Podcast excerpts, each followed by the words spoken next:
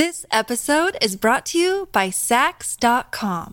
At Saks.com, it's easy to find your new vibe. Dive into the Western trend with gold cowboy boots from Staud, or go full 90s throwback with platforms from Prada. You can shop for everything on your agenda, whether it's a breezy Zimmermann dress for a garden party or a bright Chloe blazer for brunch. Find inspiration for your new vibe every day at Saks.com.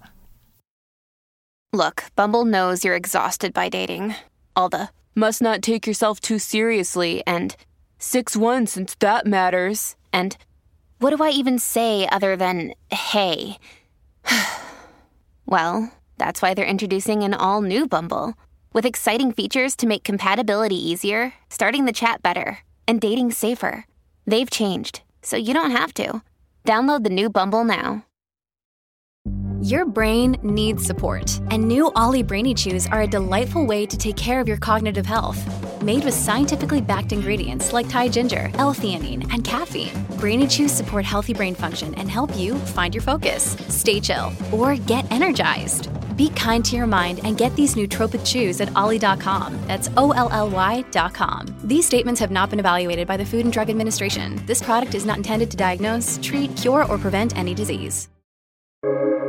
Welcome to the New Books Network.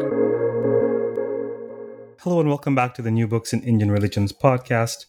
I'm your host, Dr. Raj Balkaran, and today I have the pleasure of speaking with Dr. Vijaya Nagarajan, who is Associate Professor at the Department of Theology and Religious Studies, and also part of the program in Environmental Studies at the University of San Francisco. We'll be speaking about her brand new um, 2019 OUP publication entitled uh, Feeding a Thousand Souls.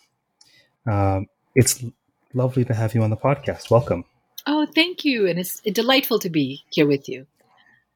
Indeed. Now, we probably should state at the outset that this podcast, um, uh, it, it, just so happens that I was already in conversation with Vijay about coming on the podcast, but um, um, it's it's it's officially part of a three part series where we'll be talking about this AAR American Academy of Religion panel called New Books in Hindu Studies, which happens to be the previous name of this podcast.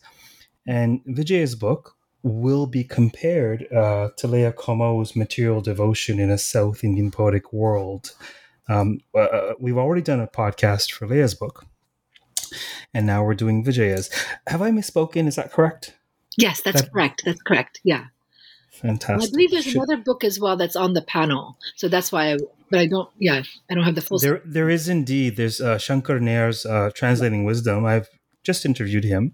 Oh, great. Uh, great. His book is being compared to, to, to Patton Burchett's uh, Genealogy of Devotion. So it just worked out that uh, of, of the ones being compared, I had a mm-hmm. previous one already, and uh, one of you was newly interviewed. So it should be an interesting panel indeed. Yes. Um, now, aside from this panel, let's zoom in on your book. Um, your book is about a very specific phenomenon. What's your book about? The book is about a women's, a popular women's ritual art tradition called the kolam, which is spelled K O L A M, and it's a Tamil word that means beauty and form. Um, and it's a practice that's performed. It's hard to count how many people, but I would, I would, you know, because so many Tamil women do it, it's, I would approximate, I mean, millions of Tamil women do it every morning um, throughout the state of Tamil Nadu and also wherever Tamils have migrated uh, throughout the world. And it's made with rice flour. And it's done in the old days, it was not such old days, but like 30 years ago, um, when I started looking at this, um, it was done early in the morning um, before sunrise. Um, and it could take anywhere from two minutes to three hours. Um, and they're just beautiful geometric and figurative rice flour designs to honor the goddess Lakshmi and to honor the goddess Bhudevi and many, many other reasons. So my book is really a, a kind of, I think of myself as a translator in a way. So I'm an, ethnographic translator, so uh, an anthropologist and art historian. Um, and I really spent many years in India, um, in Tamil Nadu, traveling to villages and towns and cities and getting up early in the morning and interviewing women um, throughout the day on this practice. Um, so it's really been it's really been a kind of puzzle working out. The book is a working out of a puzzle of how something so ephemeral like rice flour designs that disappear after a few hours can have so many different layers of meanings embedded within them, both that are both visible and invisible. Um, and so it's been it's been just it's been a life work, and it's been just a, a great honor to um, actually you know and privilege um, of of being able to delve into this tradition. Yeah. So so before we talk about the various levels of meaning that you discuss in your book, yeah. tell us uh, uh, tell us the backstory. How did this become an object of scholarly study for you? I think that's almost a book length you know, answer, but I'm going to try to. oh, good. So uh, I love Puranas. So, you know, uh, I'll ask a question about the backstory and you'll have another Shastra emerge from the backstory. I mean, my first chapter is actually the backstory because I wanted people, especially future scholars, to understand how kind of happen chance and serendipitous, um, uh, like something that comes into your hands or you pay attention to, um, or something that's been invisible that you've had as a embedded in your landscape in your childhood and that you've always been asking the question of why. But then in order to be able to answer that question why you have to run into certain figures and people and and then it's like a gigantic weaving you know. But really i would say you know i i was born in india in a village um, called Yanangudi in Tanjavur district, and then was raised in New Delhi and Washington, D.C., back and forth as a child, and then um, immigrated officially as a teenager. And um, wherever my family was living, my amma would make uh, one of these kolams every morning before sunrise, around 4.30 in the morning. So I would hear her open the door. I would hear her, and this was in Maryland, in suburban Maryland, with snow falling in the winter, and she would not skip a day, um, you know, unless there were ritual reasons to skip that day. And so it just really um, moved me deeply, you know, to see my grandmother and my aunts make it in our ancestral village, my mother make it in front of our government flat uh, in Delhi, and then our suburban townhouse in Maryland. And so I always wondered, you know, why does my mom do this every morning? Why, what compels her to do this? But it was really, really later in the my twenties that I ran into a philosopher named Ivan Illich, who wrote a beautiful book called H2O and the Waters of Forgetfulness. And he asked me, he was working on his, it was back then in the 80s when people were working on index cards, those scholars still do that. But so he had an index card on the kolam. And after dinner in Claremont, there was a whole group of us, and he said, Vijaya, you know, can you tell me something about the kolam? And I said to him, and I'm embarrassed that I said this at the time, I said, Oh, it's just something my mother does. There's really nothing to say about it. but you know, if you want to ask me questions, I'll show you one tomorrow morning, and then you can ask me questions. And we ended up talking for four hours. He asked me tons of questions. I couldn't answer any of them, but that was a kind of seed that was planted on top of my own seed of, of the question of why, on top of the seed of witnessing my mother making it, you know, all my life. Um, and it really, you know, it brought, so it, it, really brought, and then the Smithsonian, I was invited by the Smithsonian for the Festival of India in 85 um, to organize a, uh, my mother and myself um, to do kolam as part of this, it's sort of one of the main exhibits on the mall. Um, and that was really fascinating to try to do the research. There was hardly anything written on it. So I really had to do a lot of oral interviews of Tamil women in the Washington, D.C. area. And I, you know, I became a feminist when I was 12 in 1973 and an environmentalist around the same age, around the same time. And I just, you know, my feminist iris were aroused. I was like, why is there no book written on this of a women's ritual practice that's done by many Tamil women? But I didn't. It wasn't until a few years later that I made it the topic of my uh, dissertation uh, in South Asian Studies at UC Berkeley. You know, I came in with two topics, but I, the, my first semester, uh, Professor Joanna Williams in art history was teaching a seminar on Ananda Coomaraswamy, and I really, um, you know, feel like in some ways this book is a marriage of between the part of me that's that is kinship to Ananda Coomaraswamy and Stella Kramrisch, um, and also um, you know Ivan Illich, the Smithsonian. Um, and so it's like a it's like a really a blend of all these different influences. And Chandralekha also. And I met so many friends along the way. It's really I can't imagine my life apart from the kolam so it's really been you know like a, a 50 year journey um, in some ways. And, and and and in a lot of ways that's what the book is the frame tale in a way is of my kind of discovery of its importance and vitality in my own life and documenting its importance and vitality to hundreds and hundreds of women and that that really reflects millions of women's practices.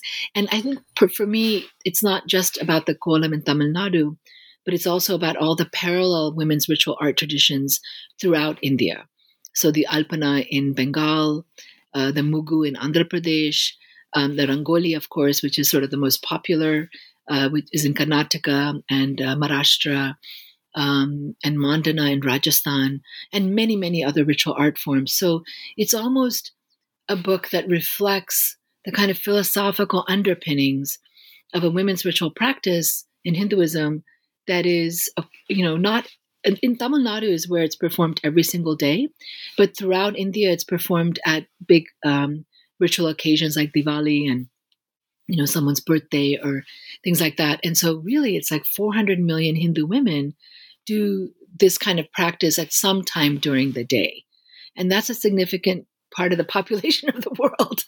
you know, so this is really a kind of unpacking um, of a of a popular Hindu women's ritual and just the the amazing layers of complex, um, you know, literary, ethnographic, and anthropological, art historical, aesthetic, and mathematical. It turns out, and design um, significances and symbolism uh, that is sort of embedded within the tradition.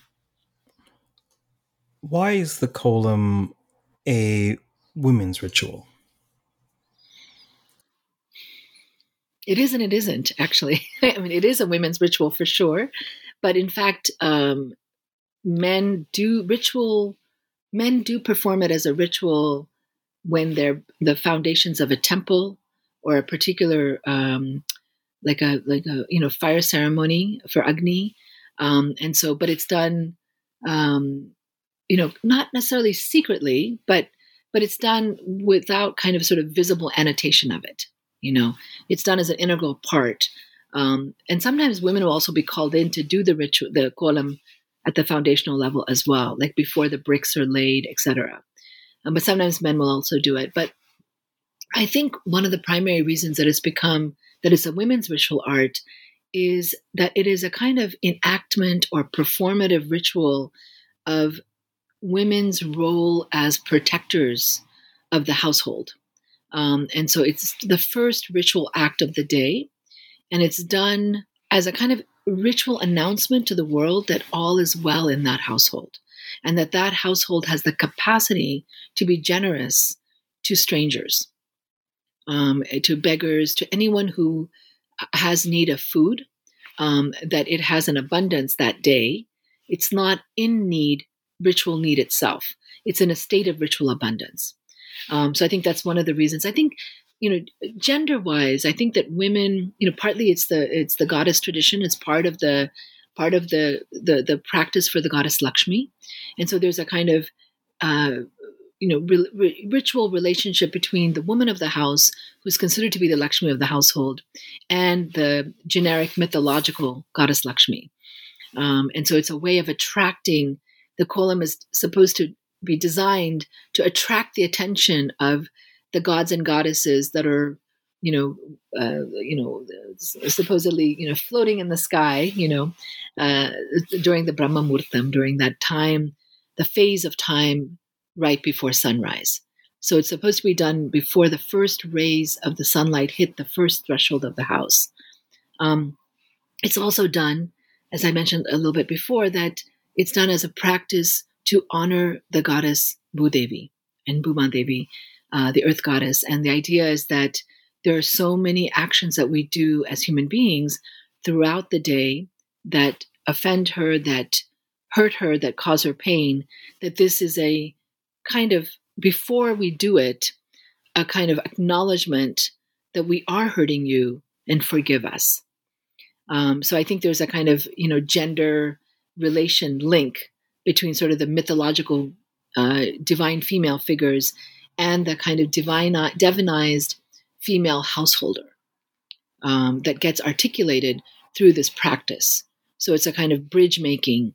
Um, I would also say that you know in some ways it's a uh, you know it, it, at another level it's a kind of it's a boundary marker between the ritual status of the household and the public space, or what I would call the commons, which is another part of my work. But so I think it, it's it's also an interesting threshold container. Um, so that's a long answer to your question. uh, I've said it before. I'll say it again. Uh, it's always about the scenic route, and my questions are always meant to be generative. I always ask these naive questions to see what will come. And one such question is something you meant you touched on in passing, and it's why is your book called Feeding a Thousand Souls? Uh, thank you for asking that question. Um, you know, we all spend quite a bit of time figuring out what the title should be. And so I played with a lot of different titles.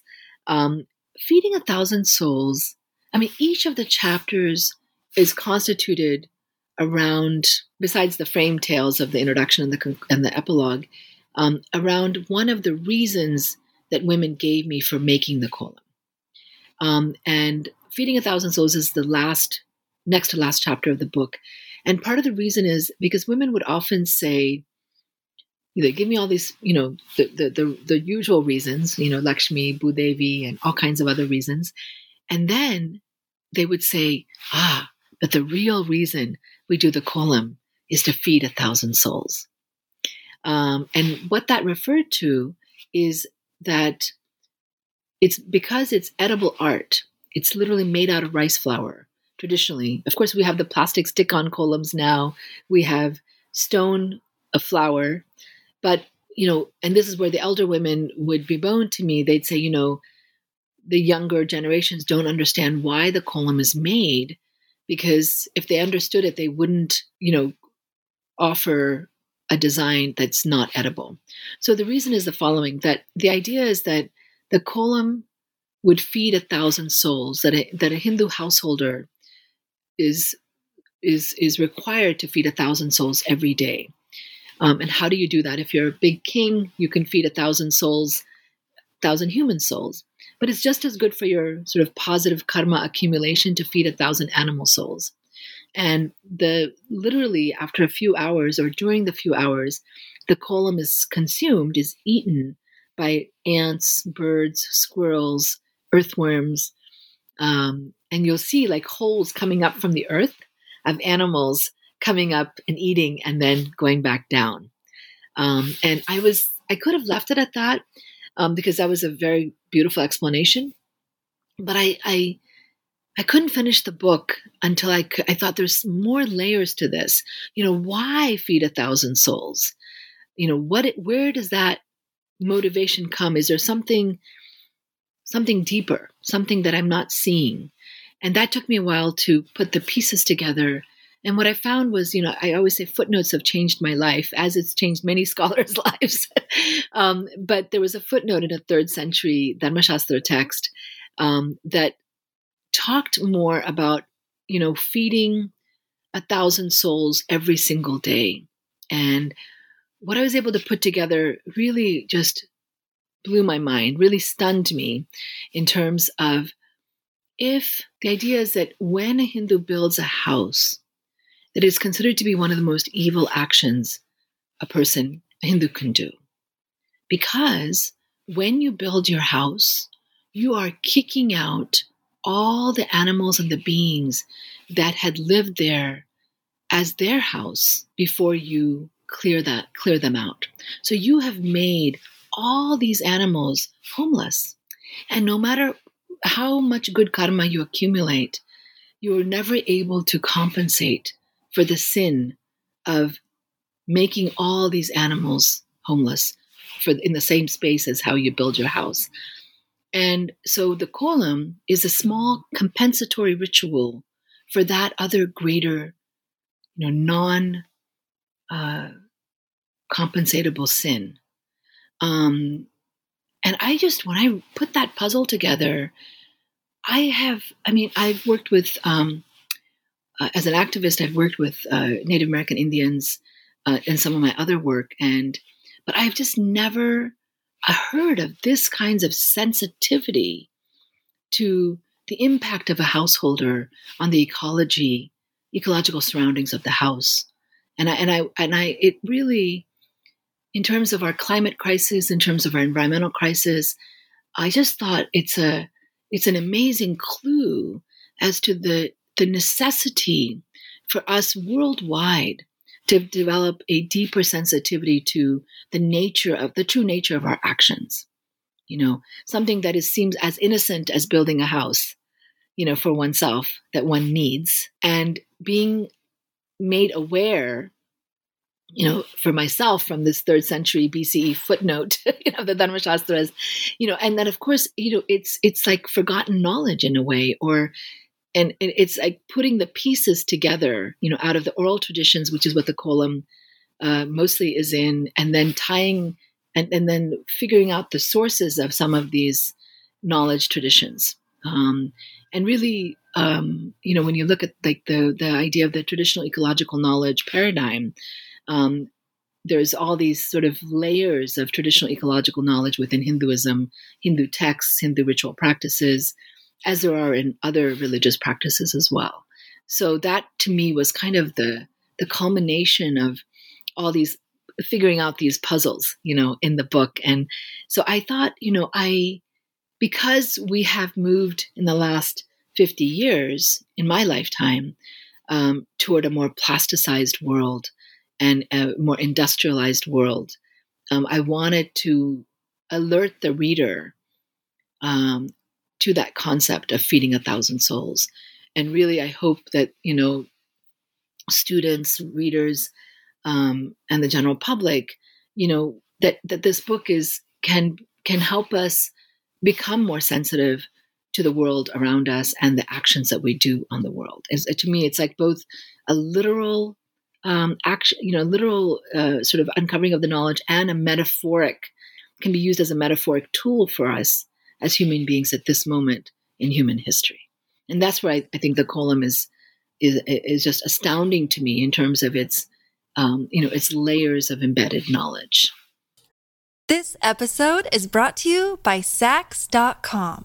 At Saks.com, it's easy to find your new vibe. Dive into the Western trend with gold cowboy boots from Staud, or go full 90s throwback with platforms from Prada. You can shop for everything on your agenda, whether it's a breezy Zimmermann dress for a garden party or a bright Chloe blazer for brunch. Find inspiration for your new vibe every day at Saks.com.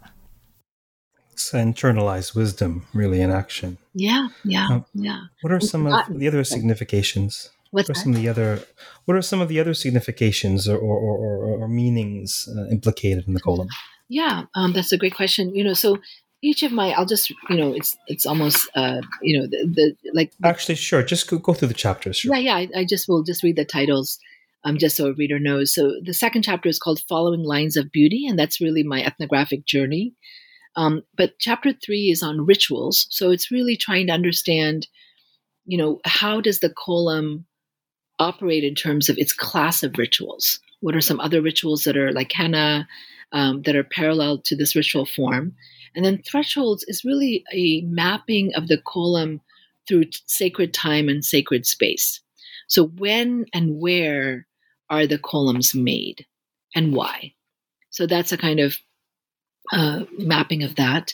Um, and then Andal, you know, one of my discoveries also early on uh, Andal, one of the Bhakti poetesses um, from the 8th century, 9th century, uh, is the first Tamil uh, literary text um, that mentions the kolam, not as per se the kolam, but it's called mandala in that context.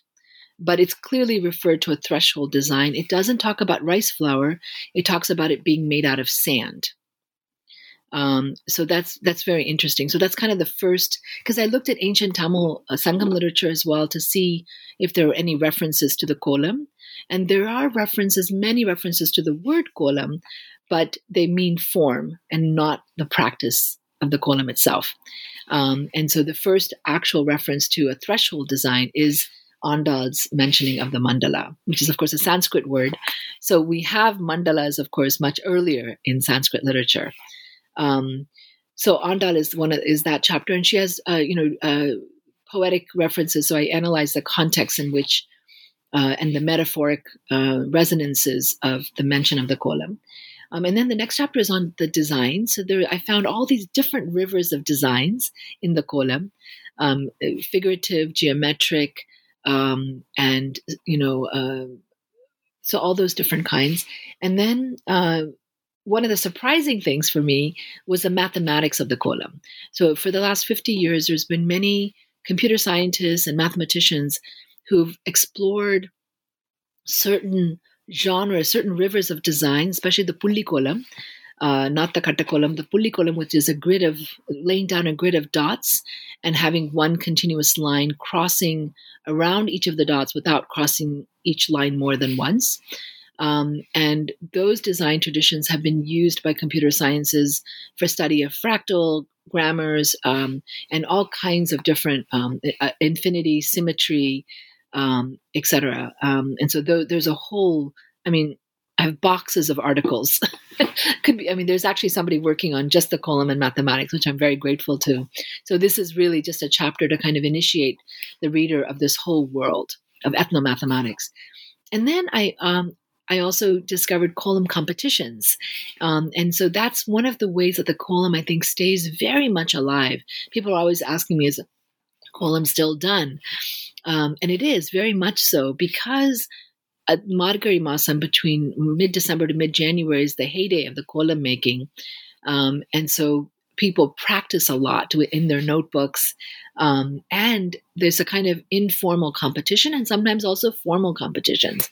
So I look at three different competitions. Um, uh, and so there, uh, so that's a really interesting sort of idea of how do how does a kolam competition rejuvenate itself continuously throughout the ritual year through these kind of subtle uh, competitions between women on, on who's doing the best kolam. Um, and and now there's competitions in mag- women's magazines and uh, newspapers and, um, and and they're almost like track team meets, you know, like sport sporting events. um, and sometimes you'll have a men's uh, competitive area as well. This is like an answer to your question earlier about, you know, uh, in terms of women and men doing it. And then um, the next two chapters are really about, you know, the kolam and ecology. So what does it mean in terms of having a tradition that has this ecological, uh, you know, symbolic underlying meaning, and what are the implications for actual actions of women and the community in spite of having these these uh, ecological prescriptions or proscriptions embedded within them. And it, it, turns out it's a more complicated issue. It's not that there's a one to one correspondence between uh, doing a ritual for Bhudevi. Uh, you know, women are still stay, throwing sanitary, you know, soiled sanitary pads over the over the the fence, you know, into the public areas uh, on Bhudevi. So it's almost as if by asking for forgiveness, then you don't necessarily let it affect you for the rest of the day. It's like I've already asked for forgiveness, so therefore I just carry on with my daily life, right? It's a compensatory action rather than a transformative action. So I analyze that, and then um, I found that also kolams are done not just on thresholds, but it's also done during ritual times in front of trees, for example. And I found this, you know, in the Adivasi areas in Tamil Nadu, among the Todas and the Irulas um, and in the forests, uh, you know, uh, in the western, in the eastern Ghats. So that was also fascinating. And then there's also this whole tree marriage ritual as well. So I talk about that too. Um, and so I'm really, you know, so and then the last chapter is a ritual of generosity, the feeding a thousand souls. So I also analyze the kolam in terms of what are I see it as a ritual of generosity, you know, two of non-reciprocal gift giving. So it's not as if it's a it's a part of the gift economy that doesn't expect something in return. Um, and so you're giving to a beggar that you're not directly expecting a gift back. So it's your capacity for giving that is to strangers, really. Um, So that's that's what I just sort of mapped out the whole you know context of the book. Yeah. So really touches anthropology, art history, um, aesthetics, mathematics. Um, that's why it took me so long to do this book because I had to almost learn each of those fields before I could actually write that chapter. Um, because the kolam was, I could have just written it as an art history, uh, you know, focus or a design focus or an anthropological focus or a mathematical focus. Um, but I, uh, or, you know, or um, a Sanskrit literary focus or a Tamil literary focus, but I really wanted to do the whole compendium. So that took that took a while. it took a part of a lifetime.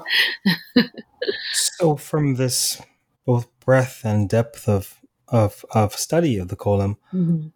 What is it you hope folks would take away from this groundbreaking groundbreaking study? It's a beautiful question. You know, I think I think first I want um, I mean, this is an offering in a way, this book, um, for the hopeful continuity of the tradition. You know, uh, as far as we know, it's been going on since for 1300 years. And in some contexts, you know, even from 1200 BCE, from Vedic rituals to the sun god. So it's, you know, it's a contribution toward the hope that it would continue for another thousand years, right? Um, so that's part of it. Um, in the terms of onslaught of modernity and industrialization and lack of time to be able to do this kind of thing. So I think, you know, this book is definitely from you know all the interviews I've done, um, is is is catalyzed and has helped um, make women feel that this is a worthwhile tradition. This is something, you know, because when I was doing the research, a lot of people would say, "Oh, you know, not the women, but some men."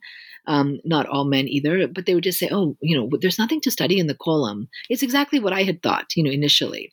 You know, what is there to say about the kolam? Um, and so I think a lot of even women thought, oh, it's a part of our household duties.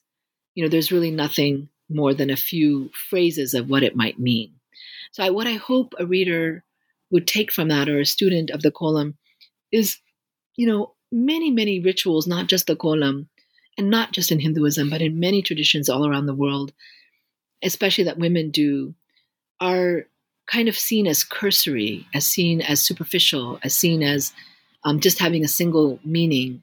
And I, what I hope is that that this this this book will contribute to a kind of re, if one could see it as a metaphor, reweighing of the the beauty and the import of you know traditional knowledge systems that seem archaic initially that seem not that relevant to the contemporary world. And i guess you know part of it it's like you know it, it's like we bemoan the loss of species you know animal species and i see the kolam as a kind of knowledge species and, and ritual practice species so i hope it bolsters um, you know the visibility of all these different kinds of knowledge, especially the oral and visual knowledge. You know, we, you know, it, it, you know, when we're situated in the sort of Western, you know, economic sort of capitalist system, you know, we are focused on, uh, you know, the the written word, and we don't give as much importance to the continuation of oral knowledge and visual knowledge, and you know, we tend to think of them as kind of superficial modes of of of holding knowledge. And I guess I want to. I hope this book reveals that how. I mean, there's you know encyclopedias of knowledge in the kolam practice, and I had twelve books of uh, you know worth of materials that I collected, you know, over those years. So it's really you know this is just the beginning. You know, I see as, uh, and I and I guess I also you know I want the reader to see that um, you know, in order to solve the problem that we're in right now in terms of climate, that we have to reach into all the tools at hand. And we have tools at hand that we don't even realize that can help us see the world differently. And part of it is, I think, I hope the kolam, through the eye of the kolam, I hope the reader can, you know, feel a kind of empathy for themselves and the world to act in, you know, more sensitive ways. So I don't, I don't know if that makes sense, but that's what I'm, you know. yes, that makes sense. At least at least to your current audience of one, and I'm sure to many more as this podcast will enter um, the black box of the internet. No, that makes that makes a great deal of sense. Mm-hmm. Um, a, a, number of musings came to mind um, as you were sharing the hopeful significance or impact of this book, and just by happenstance, uh, right before this call, I got off of a call, um, a Zoom call, a tutorial, an online tutorial for a course. Mm-hmm. The course was at uh, an online school that I set up called um, the School of Indian Wisdom.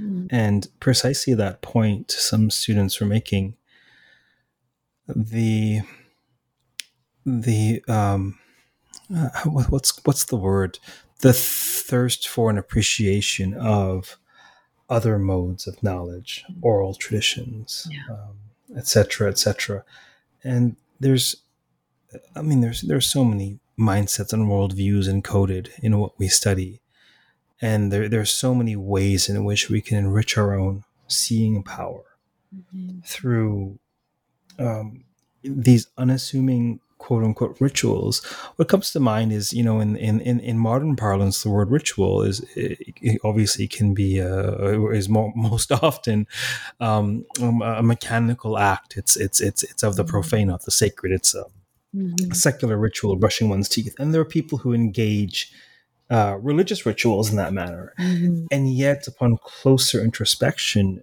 there's so much uh, meaning um, significant. Like there's so much behind why this has been kept around mm-hmm. for centuries mm-hmm. uh, and beyond. And so it's mm-hmm. it's it, it is a fascinating way to.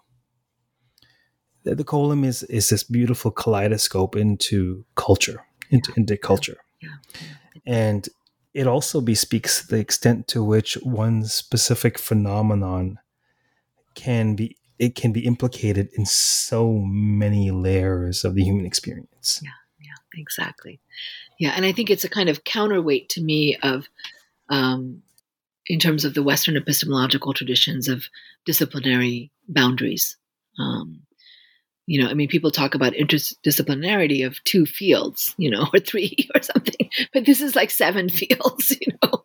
This book, you know, I had to really cross over, jump over a lot of fences um, and figure out, okay, you know, I need to get this knowledge. I need to understand how the kolam, I need, in order to understand the kolam better, because that's where the women were leading me, you know, um, the Tamil women that I was interviewing. So, and in conversation with. So I think, um, I think, you know, to me, part of the problem that we're in, as much as there's been so much beauty and wisdom and, uh, you know, unlayerings of knowledge in the scientific method um, and in the scientific worldview, um, which I totally espouse, you know, which I totally support.